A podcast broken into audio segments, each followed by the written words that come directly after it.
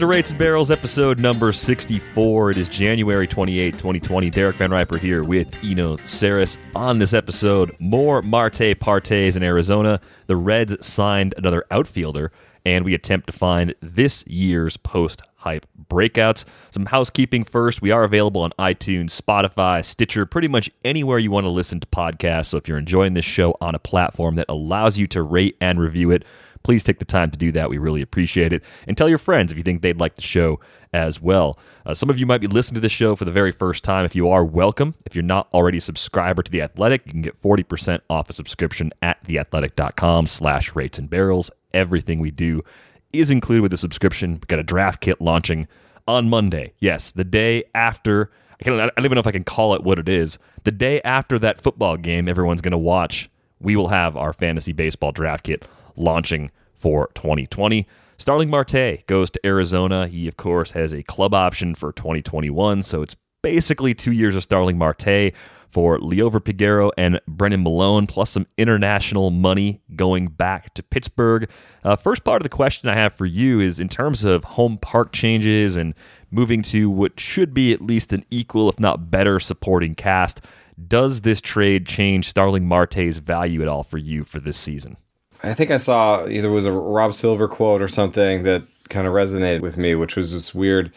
Uh, he said something like, you know, every spring when we're going over our projections, we love Starling Marte, and every October when we're going over our team, we don't love him as much.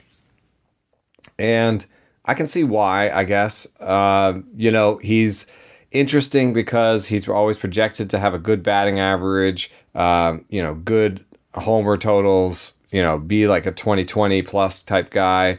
Uh, and he's done that in his full seasons. Uh, you know, four out of the last five times, shown good power, good speed, uh, good batting average um, in his last four of his last five seasons. And the one in between, uh, one was injury, and one was a 311 season with nine homers and 47 steals. So he's been a good fantasy outfielder, but he's never cracked 100 runs or RBI um, which I think goes to what you're saying. It's um, you know part partly supporting cast, but it also uh, kind of points to the secret uh, problem he has staying healthy.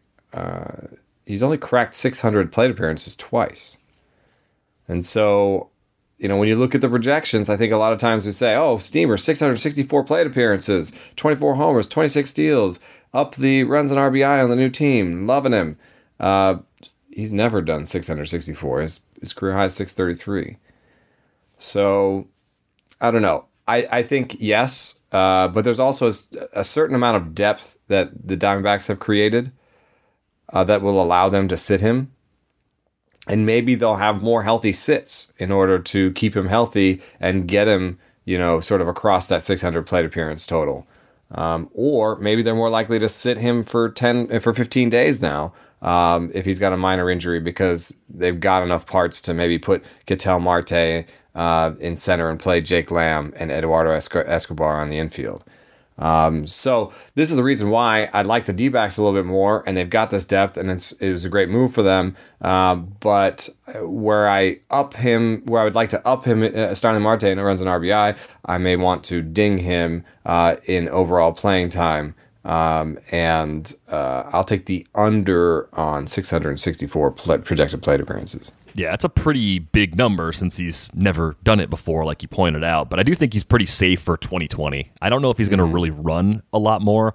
Uh, I do think there's a, a, chance that he can, a better chance he can replicate the runs and RBIs we saw last year, which probably weren't going to repeat in Pittsburgh as a yeah. result of the trade. So 97 um, runs in Pittsburgh this year. I, I, don't think there'll be a single player who does that. No, we'll talk about what's left behind there in, in just a moment. I think one murder and mayhem.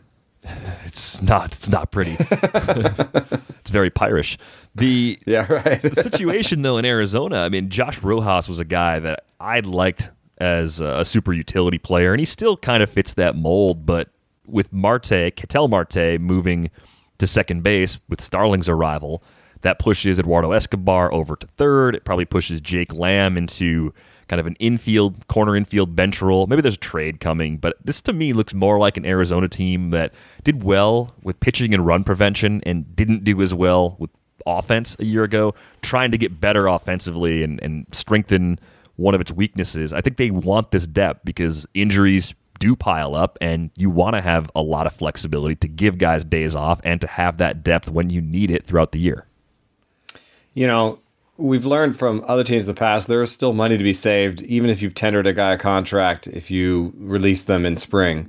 Um, the uh, the Rays did it a couple times. There's other teams have done it. The Diamondbacks seem to be running them, running their team a little bit more Raysian than they have in the past, where they'll they'll be coming going at the same time, buying and selling at the same time.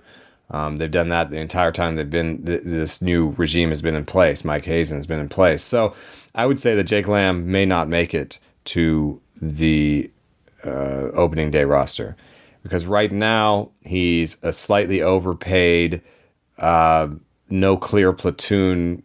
I mean, I guess he could be the heavy side of the platoon at first base, uh, but I think Walker probably is ahead of him on the depth chart internally uh, over there in Arizona. So that means that Lamb has to have basically has to have a great spring. And as silly as that sounds, because that's a weird way to make decisions, he's that marginal on this roster. I think he has to have a good spring to make the team almost. Because if you take him off, you get an extra roster spot somewhere else that could be Josh Rojas because uh, Locastro is your your your backup center fielder, which you kind of need.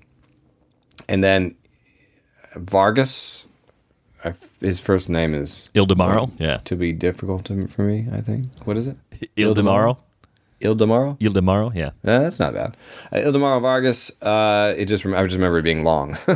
um, Ildemaro Vargas is probably the backup infielder, and if you just say, hey, Escobar is going to be our starting third baseman, then Vargas can back him up. Um, and and and back up basically three infield positions.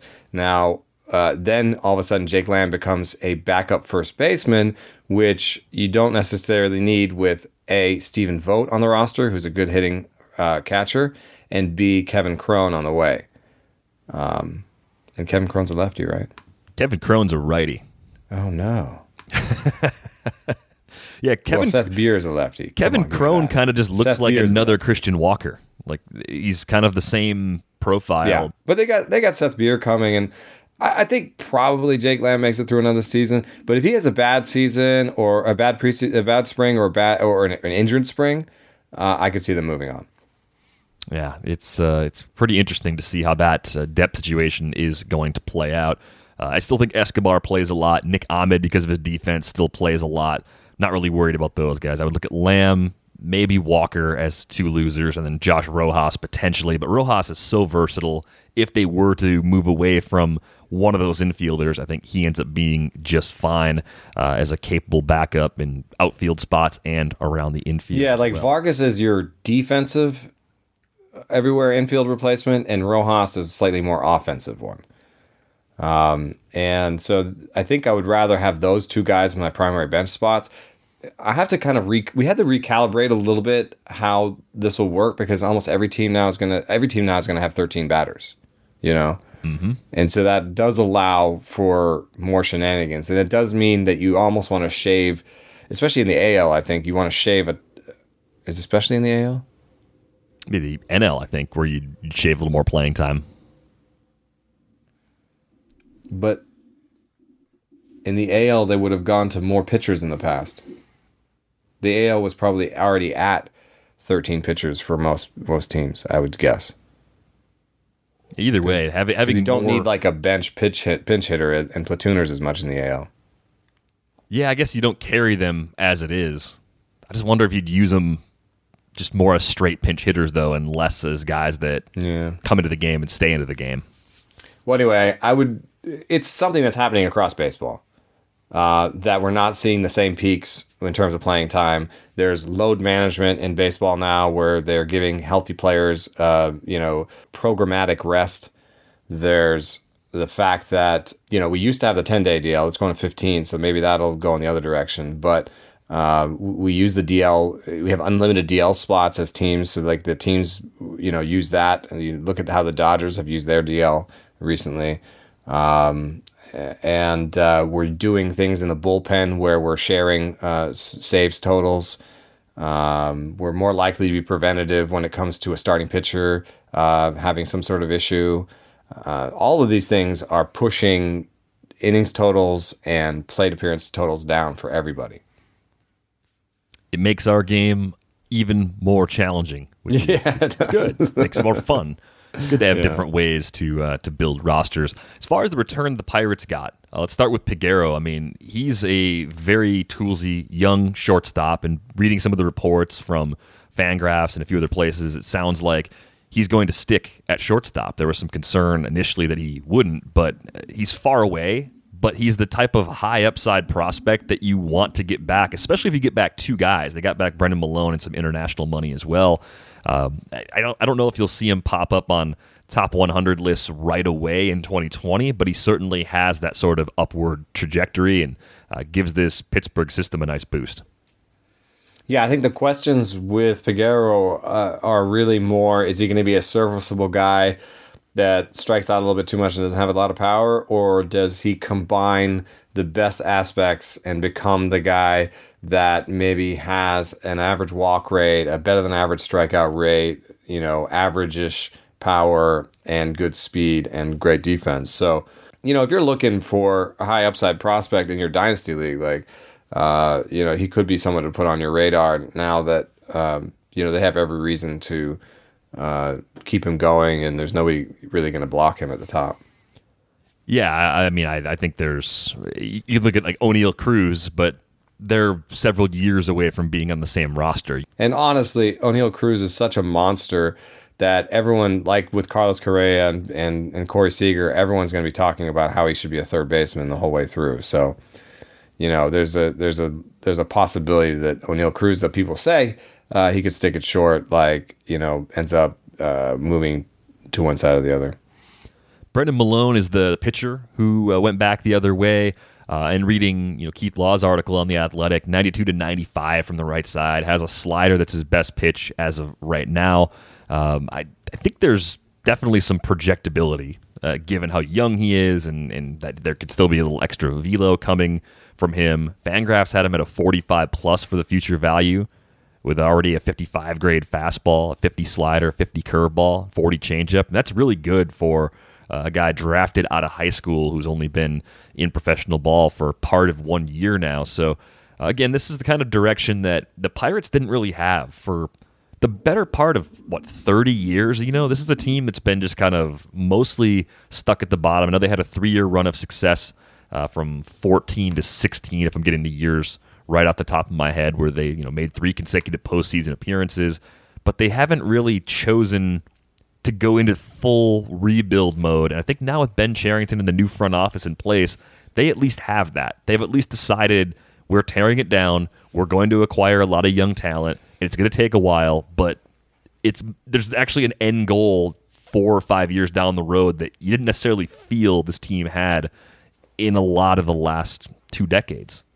Well, I mean, I think that there's a, a problem that's a little bit rotten at the top there. It's one of those bad ownership uh, situations, I think. And the Chris Archer deal that may have ended Neal Huntington's, I don't want to say career, but like ended his his tenure with the Pirates.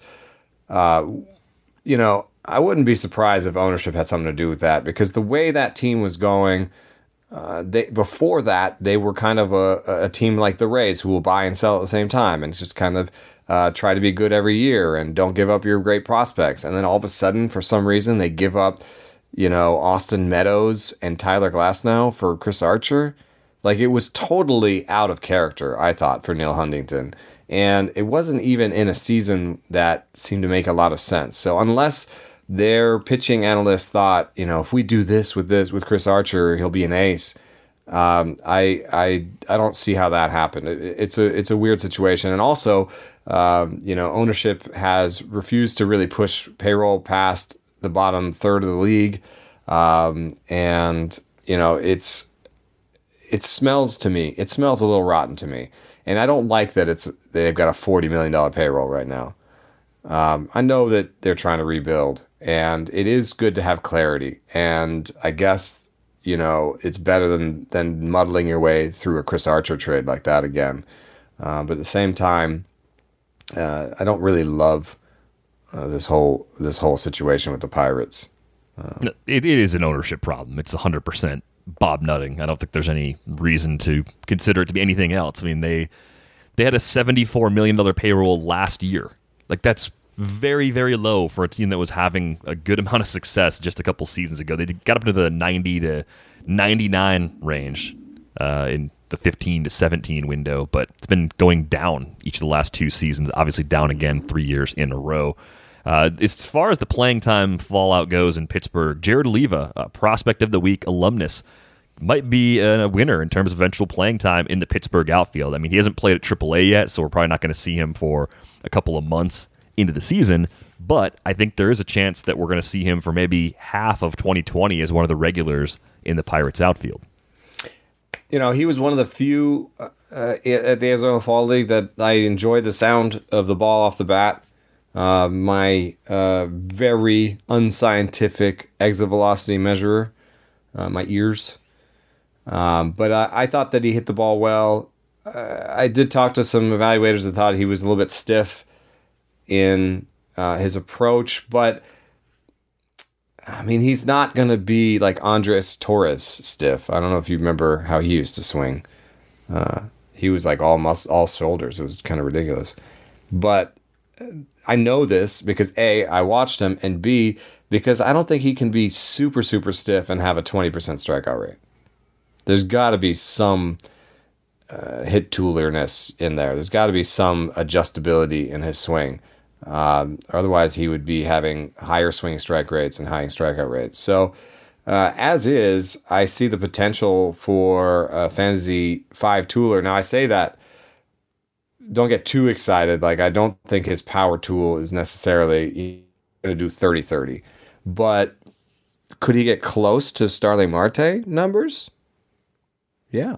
Yeah. I mean, when you look at what he's done in the minors, high A and double A these last two seasons, over 30 steals at both, to- both stops, um, some developing power, 15 combined home runs the last two seasons better walk rates than Marte, slightly higher K rates that could come down. Uh, yeah, I mean, I think he could kind of pull that off. 24% above league average at high A two years ago, 23% above league average at double A in 2019. So I, I like him uh, as a player. I think in terms of how he fits for your 2020 leagues, it's NL only reserve and probably draft and hold, unless you're in a keeper or dynasty setting. He might already be owned in those leagues. Uh, but I think you could justify throwing that dart on him in one of the last few rounds of a, a 50 round draft and hold at this point. I think I would focus more on, on longer term keeper leagues because they may want to just tank the season um, and keep him down there till till July or whatever. Um, because in the major leagues, it's funny, you know, looking over this depth chart, you know, you got Bryan Reynolds, you got Gregory Polanco, and you're like, okay, you know, they've got two decent outfielders as long as Polanco's healthy. and then I was I was looking over at left field and I'm like, who's Jay Martin? yeah, Jason Martin. Jason Martin, also recovering from surgery. So they got, in fact, if you zoom back out further, they got two corner outfielders coming back from surgery, and Bryan Reynolds, a guy who may not uh, be a true center fielder in the long run. So there's a lot of uh, tankiness to this team. And I would say that maybe Jose Osuna comes out. He, he, right now, he's only you know ten percent at left field, ten percent at right field, ten percent at third. I could see him emerging with a full time job. He's got interesting Statcast numbers in that he does not hit the ball in the air enough, so his barrels are not great, but his exit velocity is actually pretty decent, and that's going to be enough to kind of help his BABIP stay up, give him some doubles, um, and I think, you know, do a full season of kind of what he's projected to do. I think like a 270 average and 25 homers. Um, so that to me is your redraft reserve pick. Um, but Oliva, I think, definitely zooms up the boards a little bit when it comes to dynasty, just because opportunity has to be part of your appraisal of a, of a prospect. You don't want to wait you know, four or five years for a guy. You kind of want to wait two or three years for a prospect if you're if you're thinking about things that way. Um, and so, I would say that I think that uh, Oliva is the better talent, but Osuna is an interesting pickup for this year in terms of uh, kind of reserve with upside. Yeah, deep, deep leagues, though, I think is where you're focusing if you're going to do something like that. I imagine they're going to probably do something where they play Kevin Newman and Cole Tucker in the middle infield together. One of those guys as the everyday shortstop, one of those guys a regular at second. I mean, Adam Frazier could probably go play a corner outfield spot just mm-hmm. because you want to put him on the field somewhere. So put him in left, platoon him with somebody. You know, that could kind of fill a spot if you're going to move Reynolds to center field anyway um, it, you might as well see what you have in, in Cole Tucker, right? So I think he's a guy that is lined up to play a lot, sort of indirectly from Starling Marte being traded away. I can't imagine Keone Kela makes opening day on this roster because, I mean, unless they keep him for the trade deadline, unless their offers are no good. Uh, but he's only got one season left with the Pirates, and he fought Kyle Crick at the end of the season. Uh, maybe this new regime doesn't care, and it's like, hey, fight each other. It's going to be one of those years. It gives people something to write about. but they could have a really good bullpen without Keone Kela. Kyle Crick is good. Ricardo Rodriguez is good. Michael Feliz is good. You know, that's a decent bullpen without Keone. So I would assume he's gone maybe later rather than sooner, but I would assume he's gone. You know, this team is actually not that interesting for me to fantasy wise because Polanco's shoulder's so bad. He's been a guy I've liked that I, you know, at this point the steals are probably gone, and if the shoulder is going to keep bo- bothering him, then how much power can we bet on? I do like Bryan Reynolds, but I think he's appropriately priced. I don't know how much more upside is left. Jose Osuna is a good deep sleeper. Uh, Kevin Newman debuted at 26 years old. He's not. He doesn't have much upside left, and in fact, I think he'll regress. You know, he's he doesn't have uh, the kind of uh, power uh, or batted ball stats to really keep up a high BABIP. So I think he'll be kind of an empty 280 with like 15 steals, maybe maybe 10 homers, um, and that's that's coming off of last year, and that's not that exciting in most leagues. So you know, in Kevin Newman and Bryan Reynolds, you have your best probably fantasy assets on this team and um, I'm not super excited about either. Joe Musgrove, there's something there. Uh, there was a little late season velocity tick. I noticed he was actually over 94 in the late season. And if he comes into spring throwing 94, if he's, you know, sitting 94 for three plus innings, I would take notice. I wouldn't necessarily notice if his first outing is 96 because, or 95 because they're throwing one inning. A lot of times they just let it air out. But if he if he starts doing the longer ones and sitting 94 still, uh, I'd bump up the projections a little bit. And Maybe you can do like a 3.75 ERA, you know, eight plus strikeouts per nine, um, and be a useful guy, but not necessarily someone who's about to jump into stardom. Um, so you've got in Reynolds, Newman, and Musgrove three useful guys. Uh, Chris Archer turfed the um, the two seamer late in the season and became legit like normal old school Chris Archer, which is like a 4-2 ERA, lots of strikeouts and lots of homers. So again, a flawed useful guy. Newman, Archer, Musgrove, Reynolds, flawed useful guys. That's about it. And and Josh Bell probably going to regress a little bit. I don't think that they figured him out in the second half, but it's just uh, he had such a out there first half that I think he's just much more like a 270 30 home run guy. And so I wouldn't price him at anything close to 40 homers. Yeah, Bell's interesting from a trade chip perspective because he still has a few years left. I believe he's a free agent after 2022, if I'm not mistaken. So that's a it's a bit of time left, but trading first baseman, it's tough it to do, right? Unless doesn't usually star. get you much back. Yeah, so they just they don't have a lot of exciting tradable assets. Uh, I feel for our guys Rob Biertempfel, Stephen Nesbitt, they host the Yins Above Replacement podcast. It's gonna be it's gonna be a long year on the Yins yeah. Above Replacement pod. It's gonna be a very long year. You almost hope Keelan and Crick stay on there so there's stuff to report on. right. Yeah. I mean, well, I mean, there's got to be there's got to be something there to get excited about eventually, but uh, it just might not be 2020. Hopefully, for their sake, something happens, something good happens, and players. I mean, I love Oneil Cruz. I just picked him in the Baseball Prospectus um, you know, prospect draft, start a prospect draft at, at the first of the second round. So, you know, there's something exciting about someone that uh, you know. I think I was saying to you, like I, I think if there's anybody in the minor leagues that could be a Rod in the future, uh, it's Oneil Cruz. Now he has to cut the strikeout rate some, and he hasn't had that season where he puts like the better strikeout rate together with his best power. But I mean, just look at the guy. He's like six foot seven, just you know, just sinewy, lovely body. Wait. anyway, What happened? uh, I like Oneil Cruz, uh, and he's already in Double A. So watch him, watch him sort of take off this year in Double A. I think, I think that could happen. Yeah. Maybe, maybe that's the key. If you're if you're on the Pirates beat this year, you just you take a lot of road trips to watch the prospects and just get the stories there. Uh, because the Pirates are really the only team in the NL Central not trying to win this year. The other four teams are uh, either pushing chips in or have a strong enough core where they think they can contend for a division title and make a run at a playoff spot. And the Reds continue to spend. They added Nick Castellanos. It's pretty interesting because Castellanos lands in the most hitter friendly park that he's played in. Of course, he started his career in Detroit, spent the end of last season with the Cubs. Uh, I didn't see the Reds adding another outfielder. And one thing that I may have overlooked yesterday when this news was announced was that Nick Senzel's coming off of labrum surgery on his throwing shoulder. So my snap reaction was, oh, maybe Nick Senzel and or Jesse Winker are now trade pieces for some sort of Francisco Lindor blockbuster. You know, they could upgrade shortstop, give up major league ready young talent. Maybe they match up there.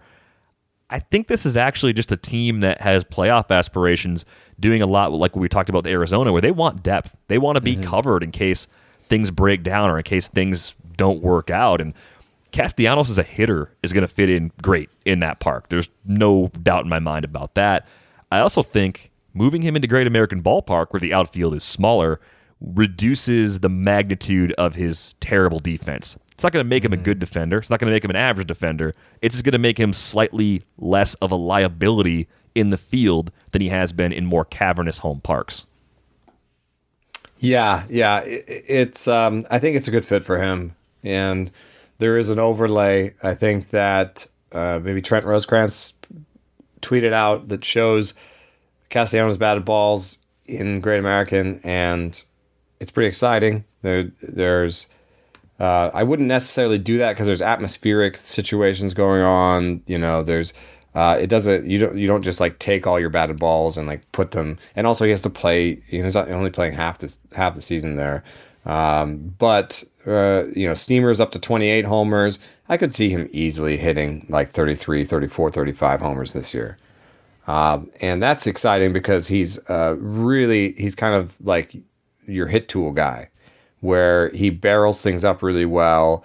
Uh, he has a high BABIP every year, um, and he's also an expression of why hit tool is not all in strikeout rate because you saw early in his career he was like a 24 25% strikeout rate but he still had the plus hit tool. He still had plus babips um, and he still made the most of his contact. And then as he matured and cut that strikeout rate a little bit now you see what a kind of plus hit tool guy can look like. Um, even if it's not necessarily superstar. So I think he's going to have like a 285 average and, you know, like 32 homers this year, which is above his projections. Very excited about him. Uh, I would also say that if you're preparing for drafts, one of the easiest ways, one of the lowest tech ways to do it is to just go through the depth charts of Fangraphs because those power the projections on their site, and those are going to go into the auction calculator, and so people are going to just run those, and you're going to have people in your league that are just running those. And right now, the Cincinnati Reds depth chart on Fangraphs is 100% wrong. Like there's, I mean, there's no two ways to put it. Like it, right now, it has Aristides Aquino getting 70% of the right field uh, at bats and Jesse Winker getting 20%. And that is just wrong. And it's not all Fangraphs' fault because Shogo Akiyama doesn't have a card yet. And so once you put in Shogo, I think this will make sense. And I do think that they work their hardest to get things right. So I'm not trying to denigrate anybody, but I'm saying this is an opportunity for fantasy players. So I think what's most likely to happen is that Shogo is the starting center fielder on opening day. Maybe Senzel opens on the DL. And you're right. This is a team that wants to make the playoffs. They're building in depth and they'll just see what happens. You have Castellanos, Shogo, and Winker as the everyday outfielders, in my opinion. um, Aquino as your DH slash uh, against lefties because Winker is pretty bad against lefties. So maybe they just they're going to bake in a platoon there with 13 batters. Uh, you know, it's much more possible to do that sort of thing. So they're going to bake in a platoon there, and then when Senzel is healthy, uh, there becomes the question of like, oh, well, how's Mike Moustakas playing at second? And uh, how healthy is Votto? And is Suarez healthy? And if everybody's healthy, it does get a little bit more crowded, but still, Senzel has enough versatility to maybe spell Mike Moustakas once a week at second and spell Winker in right field uh, and spell Shogo in center field. Uh, and spell uh, Nick Castellanos in left field. So I, I still think that Senzel will get to like 400 plus plate appearances, but I would put him squarely behind Castellanos, Shogo Akiyama, and Jesse Winker in order of plate appearances. Yeah, I think Winker and Senzel end up being pretty close because I think Winker will probably end up having to sit against lefties since they have 400, 400 to 500 plate appearances, maybe. Yeah, and I think just because he, the injury he's coming back from is less significant than the one that Senzel is coming back from, that would also lead me to give Winker the slight edge. But I think you do have them tiered the way I would, where Castellanos and Akiyama play a lot, Senzel and Winker play quite a bit. Aquino, we already had some reservations about him on several pods in, in the last couple of months. He's got minor league options left as well, so if they want him to play every day, they can send him down to AAA, let him do that, bring him back up when there's a little more playing time available. Uh, I think this really hurts his value, and yeah, I think those projections as far as the playing time go have not fully caught up to that yet. I just I'm I'm bummed. I have the only place I have him is a deep dynasty league where he's an obvious keeper, but I'm bummed this happened when it did because I wanted people to keep overpaying for him in redraft leagues, and eventually that's just not going to happen anymore. It's going to be very clear to everybody that the playing time is not there, barring an injury or two to some of the other outfielders in the mix. If Senzel is healthy, then uh, Aquino could easily he has an option left. He could go down, and then Senzel becomes Winker's primary platoon partner, um, and also kind of moves around. So um, I think you know Josh VanMeter is probably the biggest loser in all of this. Um, he becomes. I don't know. They've actually got Senzel listed as the backup shortstop on Fangraphs, which I don't know. Does that make him more wrong, or is that kind of an interesting um, opportunity. In terms of your idea of Lindor and Seager, uh, you know, Ken Rosenthal had a great piece today about you know how that fits financially. They've already broken a team record in Cincinnati in terms of payroll. Adding an $18 million Lindor might be too much, especially since you won't be throwing much money their way. Um, and they've already tried to do a deal where Lindor goes to the Dodgers, Seager goes to the Reds, and something else, and then a bunch of prospects go to the Indians, and that fell through. So um, I don't think there's another level. I'm not sure that I see Senzel as a shortstop, but the problem is I don't know who their backup shortstop is. It's not Josh VanMeter. No, they don't have that player on the roster. I mean, Jose Iglesias was that guy last yeah. year. If Senzel's like a, a decent backup shortstop, then then he becomes the VanMeter basically, and he just plays everywhere. I mean, if he's athletic enough to transition to center field well, which I think he did last year, I don't think that was a, a disaster by any stretch of the imagination. If he's athletic enough to play there and play third and play second, with the amount of shifting teams do, it doesn't seem that far fetched that he could be the backup shortstop. Maybe you play him behind like uh, Bauer, you know, who's a little bit more of either a fly ball or a strikeout or a walk, you know, fewer balls in play. I do like it though for his potential value in season going up. If he ends up playing a little more of a super utility role, just makes it easier to fit him into different spots in your lineup. And if what we're saying, when we were talking about this depth chart and how it's going to work out, um, and it, this depth chart not being right right now, uh, Senzel is going to be uh, uh, dinged perhaps too hard by some of the depth chart stuff. So depth charts has him at 472 uh, plate appearances. So you just have to kind of uh, think to yourself about whether or not you think you know as a backup shortstop and in these different positions he can do a little better than that. I think that's probably a pretty good number on him, though. I don't. Yeah, I don't know if I see him getting much higher. It's a little more than I thought when I clicked over, but uh, but uh, you know, it's it's certainly possible that he he plays more than that. So we got a, a question from uh, Steve G about post hype breakouts. A good broad question. I think that will help a lot of people out. Uh, and he writes, there always seems to be a few post hype breakouts each year, specifically players that were once huge prospects that have lost their luster only to pop up a few years later. Two that come to mind last year happened to be on the same team, Yoan Moncada and Lucas Giolito. My question to you guys is this Who are your 2020 versions for those guys who were once big prospects that might only be a tweak or two away? We've talked about the tweaks that Giolito made, picking up that extra velo.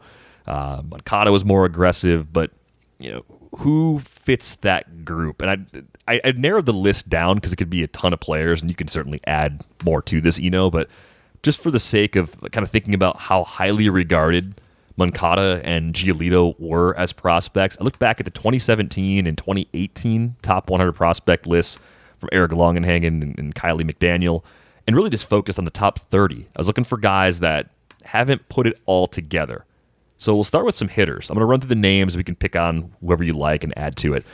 J.P. Crawford, Brendan Rodgers, Lewis Brinson, Corey Ray, and Luis Urias are guys that are very highly regarded as prospects. They've had limited chances in most cases to play in the big leagues. I think Ray is the only one who hasn't debuted yet, and their stock has fallen considerably.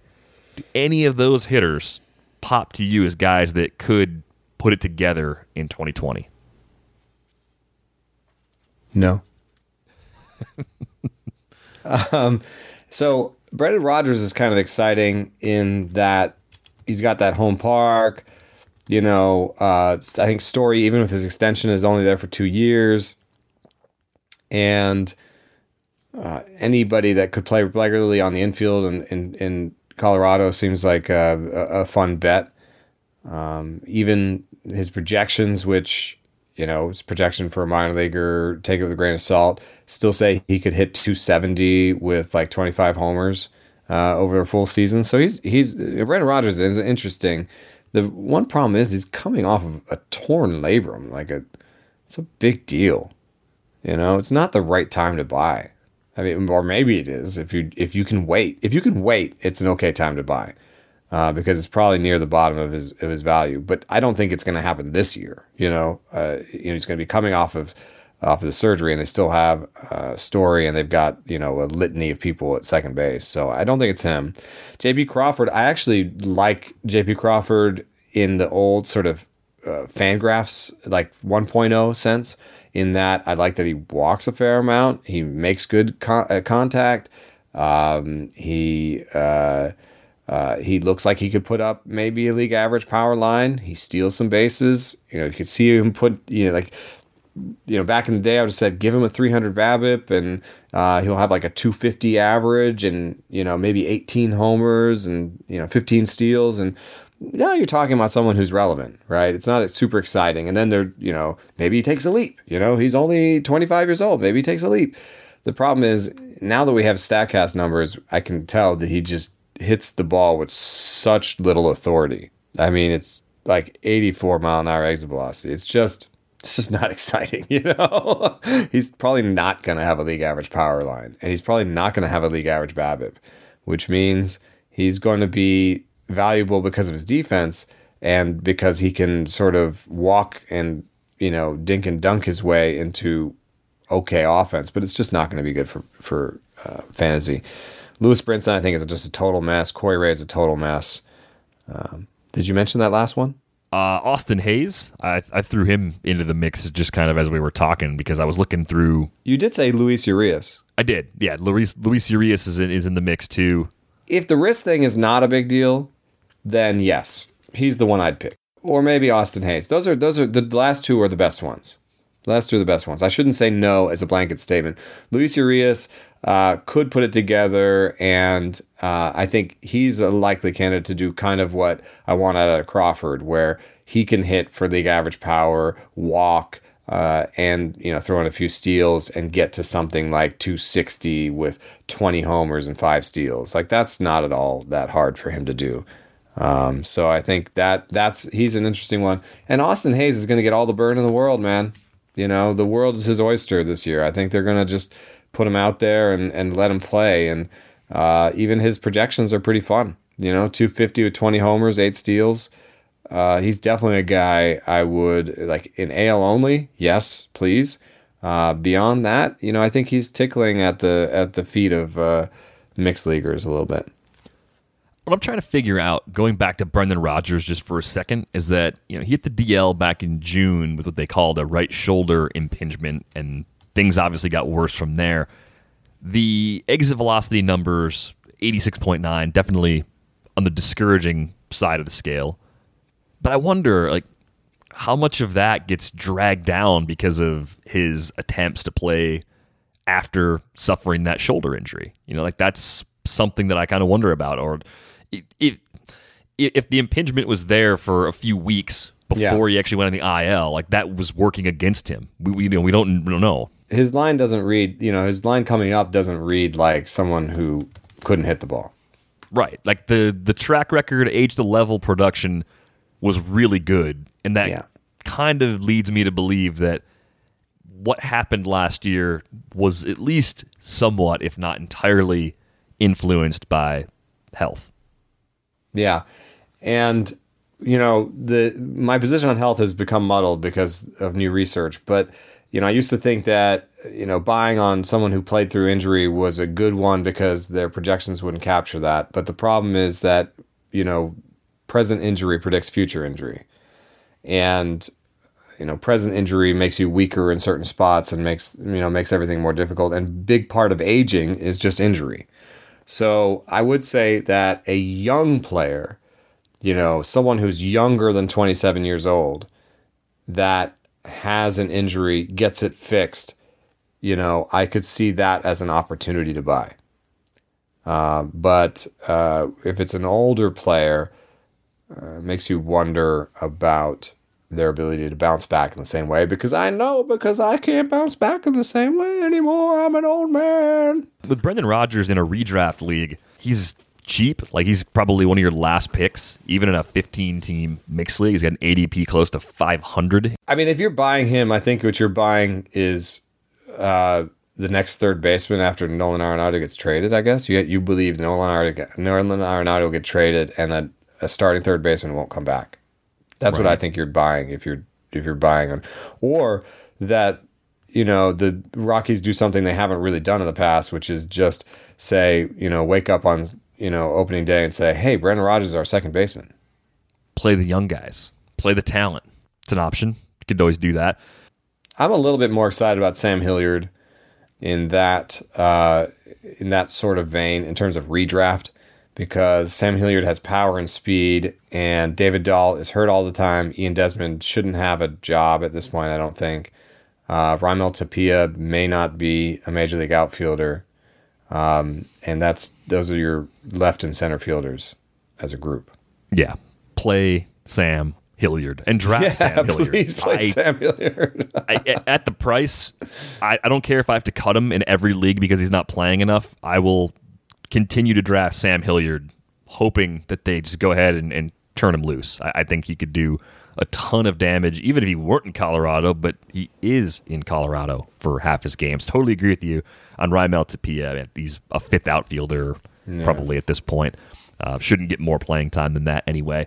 The pitching side is usually pretty messy with injuries. I mean, that's part of what led Giolito down the path of not having the same stuff that made the Nats draft him as an early first rounder years ago. So you look at like Alex Reyes and Brent Honeywell, AJ Puk even coming off Tommy John surgery. Forrest Whitley's coming off a weird year last year. There's some injuries sprinkled in there. You know, Michael Kopech. What do you make of of those guys as, as pitchers that may put the pieces together here this season? Michael Kopech has a real chance of being an ace. And he's just got intense movement and velocity on his pitches. And I think it's mostly just about his health. I mean, he's got like an inch and a half of rise on regular uh, four seamers, which is amazing because he throws 97 on average. And usually, when you get over 94, 95, Walker Buehler told me the Dodgers told him that you know you don't convert as much spin into ride past 94 miles an hour. So pitches tend to straighten out, but not his. 97 with, you know, an inch and a half, two inches of rise on people. So, and it's not even straight left to right. It's got wiggle. The change has five inches more drop, eight mile an hour uh, difference. I think it's going to be a good pitch. Uh, and so far, it's gotten 15% whiffs and hasn't given up a homer in 46 pitches. Uh, and the slider, uh, I don't have the spin direction in front of me right now, uh, but it looks like a power curve because it's it's got more drop than most. Uh, and I can't imagine with something that has 11 to 12 inches different drop than his four seamer that he and 13 mile an hour difference that he can't make that work. So I know that command is going to be a question for Kopech, and you know, commanding anything that moves that much and goes that hard uh, maybe is a big ask. Uh, but I don't think his walk numbers have been out of sight bad. Um, and I don't think that when he throws 97, I don't think he should be necessarily giving up homers like he's projected to. So um, I absolutely think Kopech is draftable in every league. He's definitely going to make my top 75. He's got nasty, nasty, nasty stuff. I don't, and he's. I think they're that team wants to win right now. They're gonna they're gonna put him in there. So if we want to, if I want to pick one name off of this whole list, uh, if it's a hitter, it's probably Austin Hays, and if it's a if it's a pitcher, it's definitely Michael Kopech. I think the other thing people get really hung up on with guys that fit into this group are workload concerns. Mm-hmm. I mean, with Kopech, of course, coming off Tommy John, uh, having not pitched in any minor league or major league games last year. I think he did some instructional stuff. It's really difficult to come up with that number. Like, okay, how many innings do you comfortably project? You go back to 2018, Michael Kopech had 140 and two thirds innings between AAA Charlotte and his four start run with the White Sox. You give him a year off, maybe you don't go much beyond that, but is it fair to assume that he can come back and at least match the 2018 workload? He should be pitching in spring. What are they going to do in spring if he's already finished his program? He's already pitched in some instructional stuff and he's pitching in spring. Are they going to say, no, we're still going to put you on the DL to start the season or we're going to put you in the minor leagues? I think they're going to. I think they're going to set him in there and they're going to find ways to skip his starts and maybe send him down around uh, the the All Star break and shut him down as soon as they're out of the playoffs and I think that gets him to like 125 innings. And if he's got 125 innings with the upside that I think he's got in that arm, he's he's relevant. Yeah, I, I don't mean, know if it's Paddock. Clayton Kershaw almost won a Cy Young with like 150 innings. Yeah, I don't know if he gets to like Paddock ratios anytime soon because of the the walks. I don't know if yeah. those are going to go away quickly, but it could be a lot of strikeouts in that yeah. limited workload as well. I like to pile up pitchers like this in the draft and hold format. I like having three yeah. or four of these young guys that have kind of questionable workloads because you just end up with enough viable arms in a format like that. You you have depth, you can get away with it, and they tend to be a little bit underpriced. Like their price reflects a normal bench where you have to make a decision to cut them, not the type of league that you're playing in where everybody gets to carry extra arms. It worked really well with like Paddock, Urias, and I think Luzardo. I did all three of those in, in one league last year, and I thought at the price, hit on one, get something from the other, and if one busts, no problem at all. And I think a similar approach is something you can pull off with uh, guys like this. I mean, Brendan McKay, I, I, don't, I don't think he's really fallen enough stock wise to to put him in this group, but for some reason it seems like people are a little bit off of him in redraft leagues right now. Not like ignoring him, but they're just not that excited compared to how excited they were when he came up to debut with the Rays last year. Like, yeah, what's up with like that? The the new prospect sign. Now he's had 50 innings of a five ERA. We don't like him anymore, but yeah, but he had a 56 to 16 strikeout to walk. Like that's like that that would normally get us excited, right? Yeah, I mean, like he's he's in that that group of players that had he not debuted, his price would probably be higher. Be a bit better. Yeah. Like getting getting there and getting hit a little bit actually hurt his stock when that's actually an achievement of itself. Yeah, yeah.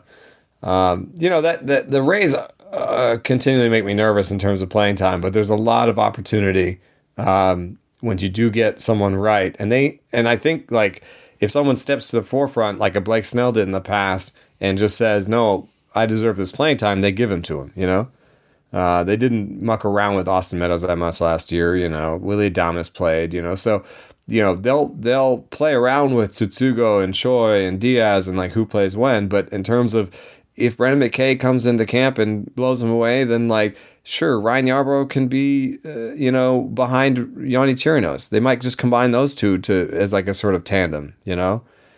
And uh, and, and McKay can can run and, and be a regular pitcher. I will, one thing I will say is between the organizational thing and the fact that Brent Honeywell has missed two years uh, two full years. I don't know if he's necessarily on my list of you know stacking young guys with uh, playing time issues. I'd rather much rather have AJ Puk, who pitched in the major leagues last year uh, and pretty much pitched with two. I mean, it, it says he threw ten percent changeups, but he he he told me he didn't feel like he had that. So uh, here's a guy who threw last year with two pitches uh, and did well. Uh, it was out of the pen, but now he thinks he can get the changeup back uh, and maybe even the curveball. Like there's definitely a lot going on there. And if you step in the box against him, I mean, I I did virtually. I didn't actually. I, would probably be dead. Uh, but if you if you stand behind home plate when AJ Puk throws, you can see the hair, the slot isn't necessarily Randy Johnson, but the hair, the wildness, the way he just feels like everything's coming at you a million miles an hour. His extension is good. He is a scary, scary guy to step in against. Even more so, I think, than Luzardo. Luzardo's stuff is great, uh, but AJ Puk is the one that's uh, that's scarier. So if I could get Puk and Luzardo on my teams uh, without spending too much money, I can. One one caveat is let's watch to see what the hype machine does. There is a delicate balance between oh he's a good value because he's this price and I think maybe he can throw more than 100 innings uh, versus oh the hype machine got him and now everyone's paying prices like he's going to be a 3-5 ERA for 150 innings. Yeah, where would you cap that workload? He had 125 innings before he got hurt back in 2017, missed all of 18 and then just kind of picked it up in rehab last year, got 30 or so across a bunch of different stops. Like, where are you comfortable projecting workload for AJ Puk in 2020? I was talking to our beat writer, Alex Coffey, about a, a, an appropriate over under for combined innings from Luzardo and Puk, and I set it at 250. Luzardo is probably a little bit closer to being the bigger half. Uh, but if you made me put a number on both of them, I'd probably say like you know, 130 to 140 on Luzardo and, you know, 100 to 110 uh, from Puk. And maybe they get lucky and get more, but that's probably a, a fair place to uh, put those. If they get lucky and get more, I think it's Luzardo that they push because he just threw more innings last year. Yeah, that makes sense. We've got uh, a couple more questions to get to before we sign off. This one comes from David. Why do people talk more about the next potential step in the Yandy Diaz progression? He seems like a Yelich light opportunity, especially in dynasty leagues, hard hits, barrels, exit velo, and learning to adjust launch angle. And Yandy Diaz doesn't come up a lot in off-season conversations that I've listened to. I think we talked a lot about him early last season when the power was ticking up to that that level for the first time, but he missed so much time with injuries it does seem like people are just sort of shrugging their shoulders and saying, well, it's a crowded infield. The Rays mix and match a lot. Shrug emoji. Like that's that's the sort of the, the response people are, are giving. Uh, what, what do you think about Diaz? You know, I was in on him last year. Uh, traded for him at Devils Rejects with James Anderson. Um, he's our third baseman this year, so we're really hoping that he plays a, a, a larger slate of games. Uh, I think injury has been part of the question of him coming up. He doesn't have a ton of, um, you know, 600, 700 plate appearance years on his roster uh, going backwards. So, and then with the fact that his defense is not very good, um, you're you're gonna have to bake in some stuff. But uh, you know, with the depth charts giving him 590 plate appearances, yeah, yeah, I could see that.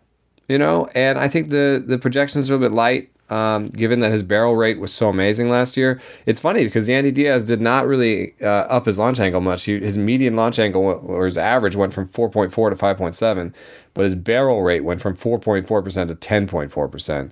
So he kind of just when he when he squared something up, he just lifted it better. So it was his well hit balls uh, were in the air. So I could see him outdoing the projections when it comes to power. So I could see him. You know, one of the things about Yelich Light he's not going to steal any bases. Uh, right. That's these.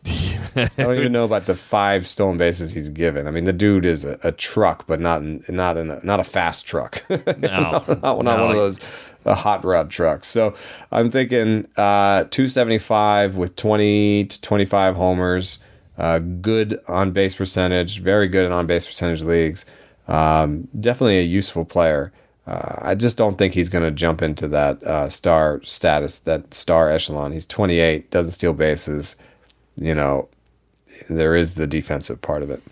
Finding the next Yelich that could be a, a future goal Definitely. or topic or article or something. Though I think we could kind of take a run at that. Uh, the other part of the question or separate question that David sent us was. Uh, Chase Anderson has been working on a new pitch. Any interest in the late rounds in Chase Anderson with the move to Toronto?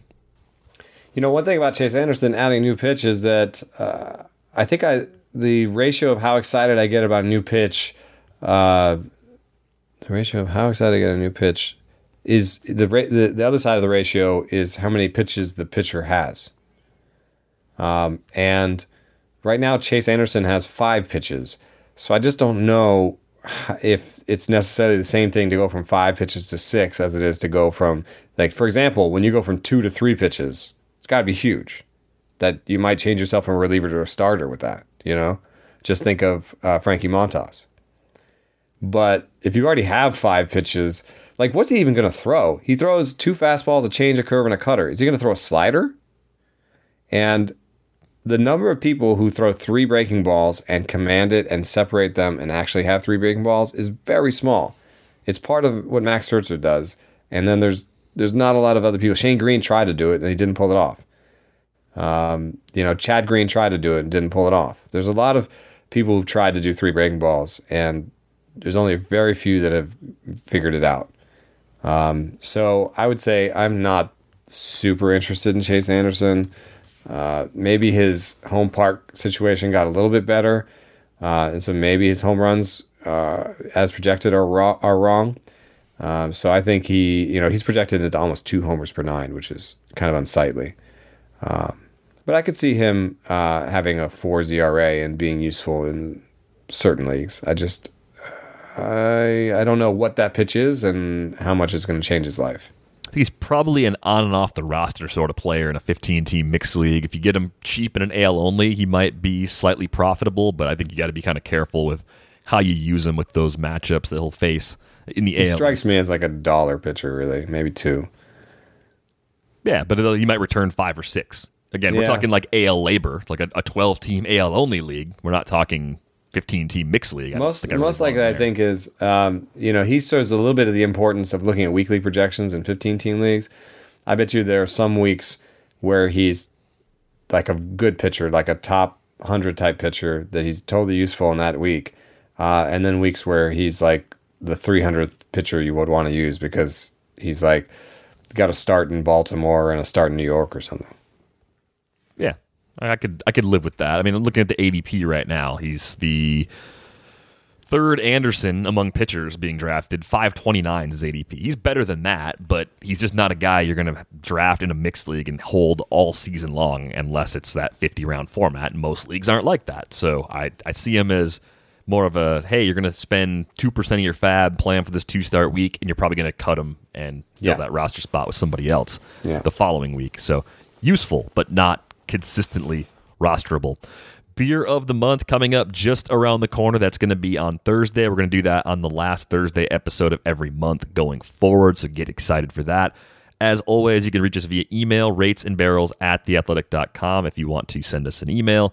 Uh, be sure to spell out the word and if you do that. Don't use a plus sign or uh, hit the and symbol. Uh, just rates and barrels spelled out at theathletic.com. You can find Eno on Twitter at Eno. I am at Derek VanRiper. We got several other great pods that have launched recently here at The Athletic, and our full suite of fantasy baseball shows will be up and running next week tomorrow. Under the Radar with myself, Nando Di Fino, and Ian Conrun. So be sure to check that out. That is going to wrap things up for this episode of Rates and Barrels. We are back with you on Thursday. Thanks for listening.